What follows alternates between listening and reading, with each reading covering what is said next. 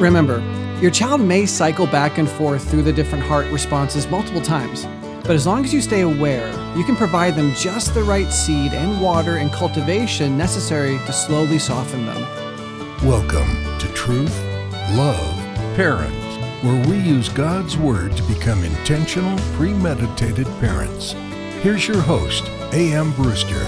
We've received a number of responses from you guys about this series. Many of you have shared that you now know you have a hard or rocky hearted child living in your home. I pray that today's discussion will be just as helpful for those of you who are still uncertain about how your child responds to truth. Today is all about the thorny hearted child, and I'm excited to jump right in. But first, we would be honored and overjoyed if you would leave us a review on iTunes. You may be able to rate and review us on other apps as well, but since iTunes is still the largest podcast directory in the world, when you rate and review us there, you enable us to connect with a larger audience. So thank you in advance for that. Okay, so we have the same three questions to answer today as we did the other days Who is the thorny hearted child? Do you have a thorny hearted child in your home? And if so, how do you cultivate your child's thorny heart like Jesus did? And stick around to the end because we're going to conclude with how your kids can move back and forth among the three bad soils and how we need to parent them through those transitions. But let's start with the first question Who is the thorny hearted child?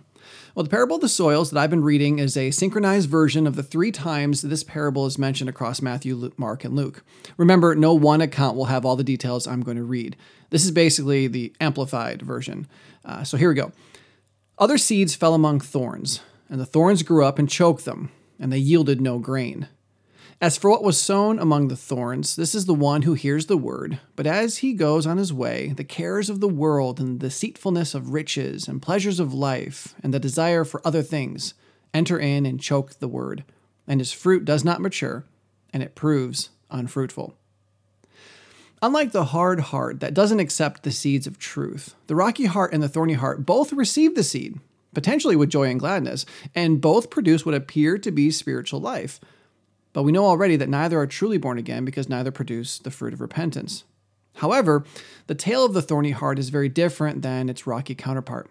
I see two big differences. The first difference is the object that God uses to reveal the true heart. Across the three Gospels, Jesus uses four phrases to explain what these untended weeds are. Uh, one passage refers to them as the cares of the world, the word translated cares can refer to distractions or that which causes anxiety. Interestingly, this heart revealer isn't as significant or life changing as persecution or trials are for the rocky heart. The same passage also calls these weeds the deceitfulness of riches. This is pretty straightforward, and as I noted before, it, really isn't nearly as dramatic as tribulation or persecution or testing because of the word. This is one reason I believe the rocky heart is still the most dangerous heart to have. The rocky heart isn't distracted by the same simple cares and base desires as the thorny heart. It takes a lot more to reveal their hearts. But as we're going to see from Mark and Luke's description of these weeds, the, the thorny heart is much more capricious. Mark refers to the weeds as no more than, quote, the pleasures of life, and Luke gives them the smallest consideration when he calls them simply a desire for other things. Again, whereas though the rocky and thorny hearts start their journey in a very similar way, the thorny heart's easier to sway, and that leads me to my second observation. First, the difference between the rocky and the thorny is what God uses to reveal the heart. And though neither the parable nor Christ's explanation specifically mention it, I believe the second difference is how quickly the heart is revealed. I love to garden. I enjoy planting flowers, but I take far more pleasure raising fruit bearing plants. And though I don't live in the Middle East, I can safely say that most years there are more months of consistent precipitation than there are of drought. However, unless I'm vigilant, every year and all year, uh, the weeds threaten the vitality of my plants. It doesn't take long at all for weeds to grow up and choke out what I've cultivated. Last year, I planted broccoli in perfectly weeded beds, and though I'm rather fastidious about mulching and weeding, after returning from a two week vacation, I couldn't see the broccoli in the shadow of the towering weeds, and unfortunately, I lost most of them. What I'm trying to say is that this is yet another reason the rocky heart is the most dangerous heart. A child can coast by for years and years believing they have a relationship with God, but practically worshiping their own desires and feelings. And they likely won't realize that deep inside their entire faith is founded on a lifestyle, not a relationship, until they've been exposed to enough testing or tribulation to realize their fantasy faith isn't worth it.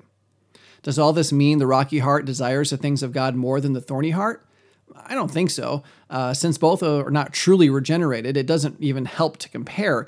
But since we're talking about how to parent a thorny child, I do say the thorny heart desires the things of God to a degree because, in the moment, it feels like the right thing to do.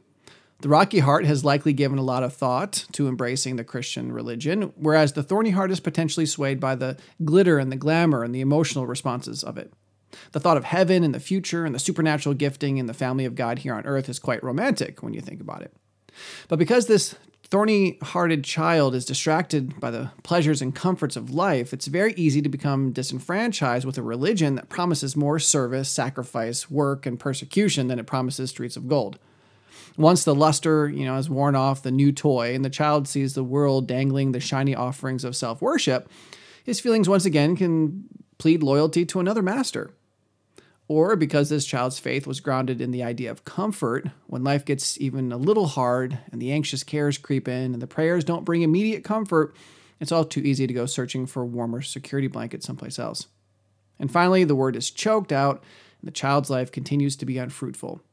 So, we all want to know do you have a thorny hearted child in your home? Again, it's hard to tell for certain, and we're not God, but here are some things to keep in mind.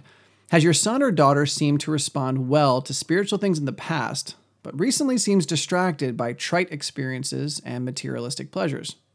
These distractions can include money, philosophies that are more morally comfortable, and instant gratification. Basically, if your child who previously seemed very passionate about spiritual things has jettisoned it all and appears to have returned to his old passions, you may have a thorny child. Also, your child might be a thorny child if they seem enthralled with any of the following Is emotional experiences. Now, emotional experiences are wonderful, and we discussed in good detail over episodes 32 through 34 why God created emotions. But if we start worshiping and living for the emotion, we're serving an idol, just as if we were bowing down to a wooden or stone statue. Why do your children love church? Is it because they can serve God by actively one anothering the body of Christ and learning more about Him? Or do they only like the way the music makes them feel? Also, watch out for spiritual materialism. Spiritual materialism doesn't really make sense when you look at the words, but it's a kind of a spiritual gift collector mentality.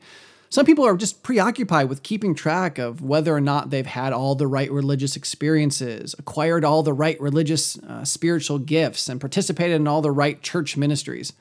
Again, uh, what makes the rocky and thorny hearts so deceptively dangerous is that they really do seem to embrace the good things in life. But remember, behavior is nothing without motivation. And again, I'm not saying that you can categorically know for certain if your child is born again, but I am telling you that you need to parent your kids through these experiences. In a moment, we're going to look at two biblical characters who were, in fact, thorny. They were preoccupied with all the wrong things, and as far as we know, they're both in hell today. So, even though you can't know their hearts, that doesn't mean you don't try. You cannot afford to turn a blind eye to the weeds growing in your child's life. So the third question is how do you cultivate your child's thorny heart like Jesus did? I mentioned that we're going to look at two individuals from the Bible. Uh, Jesus interacted with one of them, and Peter interacted with the other. The first is the rich young ruler in Matthew 19, Mark 10, and Luke 18. I'm going to give, kind of give you a synchronized version. It's a little long, but I really want you to pay close attention to it. And as he was setting out on his journey, a man ran up and knelt before him and asked him, Teacher, what good deed must I do to have eternal life? And he said to him, Why do you call me good? No one is good except God alone. Why do you ask me about what is good? There is only one who is good. If you would enter life, keep the commandments. He said to him, Which ones? And Jesus said, You know the commandments do not murder, do not commit adultery, do not steal, do not bear false witness, do not defraud Honor your father and mother. You shall love your neighbor as yourself.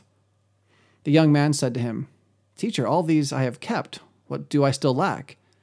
And Jesus, looking at him, loved him and said to him, You lack one thing. If you would be perfect, go, sell what you possess, and give to the poor, and you will have treasure in heaven, and come and follow me. When the young man heard this, he went away sorrowful, for he had great possessions. Jesus, seeing that he had become sad, said, How difficult is it for those who have wealth to enter the kingdom of God? And the disciples were amazed at his words, but Jesus said to them, Children, how difficult is it to enter into the kingdom of God? It is easier for a camel to go through the eye of a needle than for a rich person to enter the kingdom of God. When the disciples heard this, they were greatly, exceedingly astonished, saying, Who then can be saved? But Jesus looked at them and said, With man it is impossible, but not with God, for all things are possible with God. First, we see that this man is excited Okay, this young rich young ruler, he runs up to Christ, he kneels before him and asks with a bunch of people watching on what he needs to do to have eternal life. Please notice that he didn't ask how to follow God, how to have a relationship with God, or how to serve God. He was primarily focused on the reward, which, as a side note here, something really important we need to consider as we're evangelizing our kids. What are you focusing on? Are you tr- calling your kids into have a relationship with God because of you know an eternity in heaven, because of all the blessings that we're going to receive? Those are fantastic, but if we encourage our children to try to base their relationships on all of the blessings, then we're potentially setting our kids up to be thorny you know, think about your relationship with your spouse. If your spouse just married you simply because of your money or because of everything they could get from you, uh, that, that relationship wouldn't be very good, and, and rightfully so. So be careful as you're evangelizing your kids. Uh, listen to what you're telling them uh, are the reasons they should accept Christ as their Savior. All right, so anyway, this guy, he's excited, okay, but he's focused on the reward. Jesus then, lovingly, because he sees this man, he loves him, he pulls his mind back to God. He reminds the young man that only God is good. This is important because the young man figured that since God was good, all he needed to do in order to be blessed by him was to be good. You know, he's focusing on the blessing. And that's true to a point, but Jesus is going to show him that there's so much more. So Jesus tells him to keep the commandments. Now, is, is Jesus preaching a work salvation? No, obviously not our problem is that we don't understand that we can't really keep the commandments without true faith in and love for God. And that's such a huge point. The, the Jews struggle with this all of the time, and I think modern day Christians do too. Uh, you can't genuinely keep the commandments without doing it for the right reasons. So, after listing out the commandments and hearing the young man proclaim his worthiness, Jesus adds one more item to the list. It's another action, but it's the one action that betrayed the young man's heart. And that's the key. All the other things on the list, honoring your father and mother and not murdering and not stealing, you know, the young man was able to do that for the wrong reasons. But when Christ suggested doing this particular action, the young man couldn't do it for the right reasons. He couldn't do it for the wrong reasons either. Jesus went on to say that salvation is impossible when left up to a man, just like true obedience is. You can do the right thing in the right way for the wrong reasons, and you're not really obeying. We can't do it at all and we can't do any of it for the right reason. But with God, when we're focused on Him, when we're when when He's the one providing the power that we can't have in ourselves, it's all about our faith and tr- trust in Him that yields genuine fruit of repentance. There's so much more to say here. This passage is so rich with truth, and we, we really need to move on. But I, I want to point out just one more fact that even though Jesus knew exactly what this man needed to hear, the rich young ruler still rejected Christ at this point in his life. Remember that, and I'll comment more on it in a minute. And after I'm done talking about this next individual, I'm going to summarize our premeditated plan for parenting the thorny child, so stick with me. The second gentleman is Simon the sorcerer. I actually mentioned him the last time as an example of the fact that there is, in fact, a faith that doesn't lead to repentance. His account, again, is in Acts 8. I won't read it, but I encourage you to. The most important point is this like the rocky hearted child, the thorny heart accepts elements of the truth to the degree that they could say they believe many of the things. The, uh, the rocky heart likely dwells a lot on the intellectual side of the Christian faith, and the thorny heart more so on the shiny pleasures and emotional highs of the Christian faith. So as we look at Simon here, we see that, you know, in, in Acts 8 that he accepted what they said, that he believed it, but then Simon sees the other saints receiving the Holy Spirit. And then he goes to Peter and he tries to buy the Holy Spirit from him. And, and, this is what Peter says to him May your silver perish with you because you thought you could obtain the gift of God with money.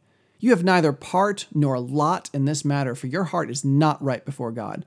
Repent, therefore, of this wickedness of yours and pray to the Lord that, if possible, the intent of your heart may be forgiven you. For I see that you are in the gall of bitterness and in the bond of iniquity.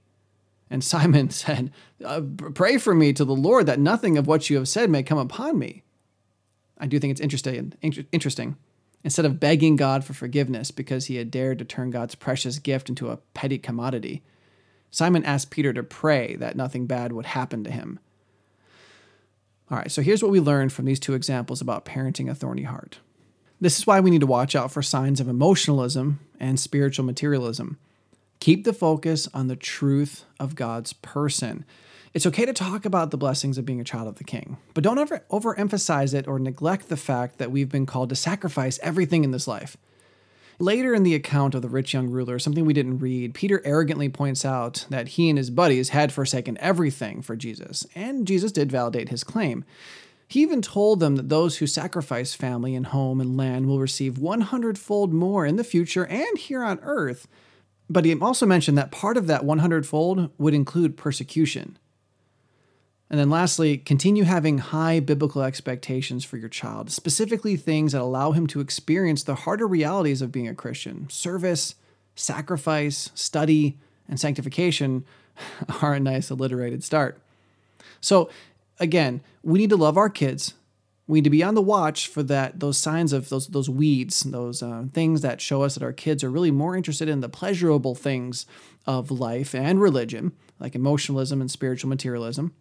And then number three, we need to keep the focus on the truth of God's person and uh, the reality of the relationship we have with Him. And we need to continue having high biblical expectations for our children. I mentioned service, sacrifice, study, and sanctification. It's not a huge big deal, but service allows our kids, especially our thorny hearted kids, to see that uh, we need, it's not, it's not about us and our comfort, it's about putting others' needs first. Sacrifice is very similar to that, but we don't only just serve it, serve people when it makes us feel good, or serve people when uh, we benefit from it. We are willing to sacrifice everything for others, to love even when they don't love us back, to give even when they're not going to give it back. Studying is another important thing. We know that knowledge puffs up, but truly studying God's Word in a way that uh, we realize that this isn't just something simple and comfortable that we can go to church and, and, and attend a few youth services and we know everything we know about God. No, a real relationship with Him requires us to dig into His Word. And then sanctification. If they truly are born again, they need to be growing in every area of their life. So, in conclusion, I want to take a moment to discuss uh, the unique ability that we all have to switch back and forth between the soils. I'm going to use the rich young ruler as an example, and, and just keep in mind that I'm using a little sanctified imagination here as well. So, this ruler makes the claim that he had kept all the commandments up until his conversation with Jesus. Likely, this well educated, independently wealthy young man who lived in a culture that paraded righteousness probably didn't have too much tribulation due to his lifestyle. He embraced the Jewish law and the traditions and likely enjoyed keeping the commandments, as many of them did. These are the signs of a rocky heart. Now, perhaps he was a thorny heart all along, but you know, he had his money and his prestige and his power. I can't really know for sure. But when Jesus put the pressure on, pressure specifically related to his pleasures, he showed his hand and revealed the fact that he had no genuine spiritual fruit, even though his actions were good. So what happened then? Did he go away as a as a thorny hearted person? Maybe he did. I, I've experienced one of two reactions from rocky and thorny hearts when they finally realize they're not born again. One response is the response we want. It's the Matthew 5 response. They realize they're spiritually destitute. They mourn over their state. They humble themselves before God and soften the soil of their hearts. They truly become a follower of Christ, and then they hunger and thirst after righteousness. And it doesn't matter what persecutions and testings and tribulations come their way, they can rejoice and be glad in it, unlike an unsaved person. Unfortunately, the other response is to become a hard heart. Many times I've been used by God to show a rocky or a thorny heart their need for Christ. And they get angry or bitter because they feel like God somehow let them down. They feel like they, they crossed all their T's and dotted all their I's, and God didn't keep his end of the bargain. It's similar to what many people will feel who hear Jesus say, Depart from me, I never knew you. And they become hard, and they don't want anything to do with the truth. But that's okay. See, rocky, thorny, or hard, they're all unsaved. The huge blessing of having a hard hearted child is that you and she both know she's unsaved. It's not a question or a maybe. The cards are on the table. And then we can revolve our priorities and start parenting their hard heart and don't lose hope if your child's thorny heart is revealed and they respond incorrectly. God's called you to be an ambassador parent. If you don't know what that is, please check out our episode 26. That is the only parenting style that glorifies God. And remember, your child may cycle back and forth through them multiple times, but as long as you stay aware and intentional and premeditated, you can provide them just the right seed and water and cultivation necessary to slowly soften their hearts so that one day they'll be in the perfect Matthew 5 position to really, truly, wholeheartedly embrace the truth of God and bear fruit. And that's what we're going to talk about next time. Believe it or not, uh, you have to know how to parent a soft hearted child too. Having a soft hearted kid is only the beginning, and often our parenting has a huge effect on how fruitful they are. And since next time will be the conclusion of our study in the four children, we're going to discuss how a soft hearted child can still exhibit hard and rocky and thorny responses to truth and what we need to do about it. I want to give a special thanks to two of our patrons, Ray and Carolyn. Their contribution to TLP enables us to continue unpacking the Bible and applying it to all of our parenting. I'm so thankful for them, and I hope you are too. And if you're curious how you can become a patron, just click the Support TLP link in the description. And as always, you can also find our episode notes linked in the description. And feel free to drop us a line at teamtlp at truthloveparent.com if you'd like to tell us what we're doing well or where we need to do better. And if you have a question you'd like answered on the show or simply in your inbox, you can also reach us at counselor at truthloveparent.com. I don't know about you, but this study has been so revolutionary for me. I've known about this passage and I've used it a bunch of times in my counseling, my parenting, but this particular study has opened my eyes to new ways of seeing my kids, the other people God brings into my life, and myself. I hope you've been encouraged, and I hope that you'll share this study with a friend so that they can know their children better too. See you next time. Truth, love, parents is part of the Evermind Ministries family and is dedicated to helping you become an intentional, premeditated parent. Join us next time as we search God's Word for the truth your family needs today.